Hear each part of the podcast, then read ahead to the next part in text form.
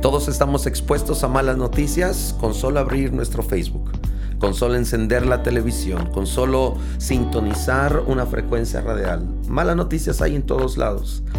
Y las malas noticias suelen confundir a las personas con respecto de su propia vida. Es más, las malas noticias constantemente lo que están provocando en el corazón de las personas es que se vuelvan cada vez más pesimistas. Les, les cierra el anhelo por vivir, todo lo ven con ojos de fatalidad, obviamente comienzan a perder la fe.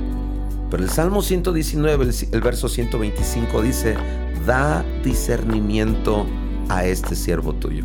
Vas a escuchar por aquí, por allá, en todos lados, situaciones que pudieran alterar tus pensamientos, situaciones que pudieran alterar tu corazón y tus emociones.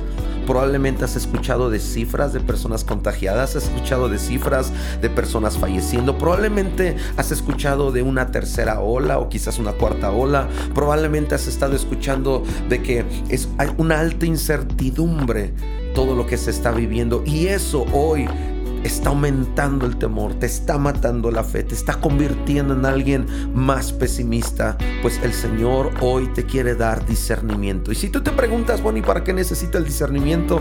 El discernimiento te deja conectarte con la voluntad de Dios y no con las circunstancias de la tierra. ¿Quieres vencer una mentalidad pesimista? ¿Quieres vencer una actitud pesimista? Dile al Señor, dame discernimiento. Quiero estar conectado a tu corazón. Quiero estar conectado a tu voluntad. Quiero estar conectado a tu propósito. Porque pudiera ser que esta es la peor temporada de la humanidad. Pudiera ser. Pero en mi discernimiento yo estaré viviendo bajo la, bajo la sombra del abrigo del Altísimo. ¡Hey! No tengas temor de las malas noticias. Mejor pídele al Señor que llene tu corazón de discernimiento para saber cuáles son las cosas que pueden aumentar tu fe y librarte de una vida pesimista.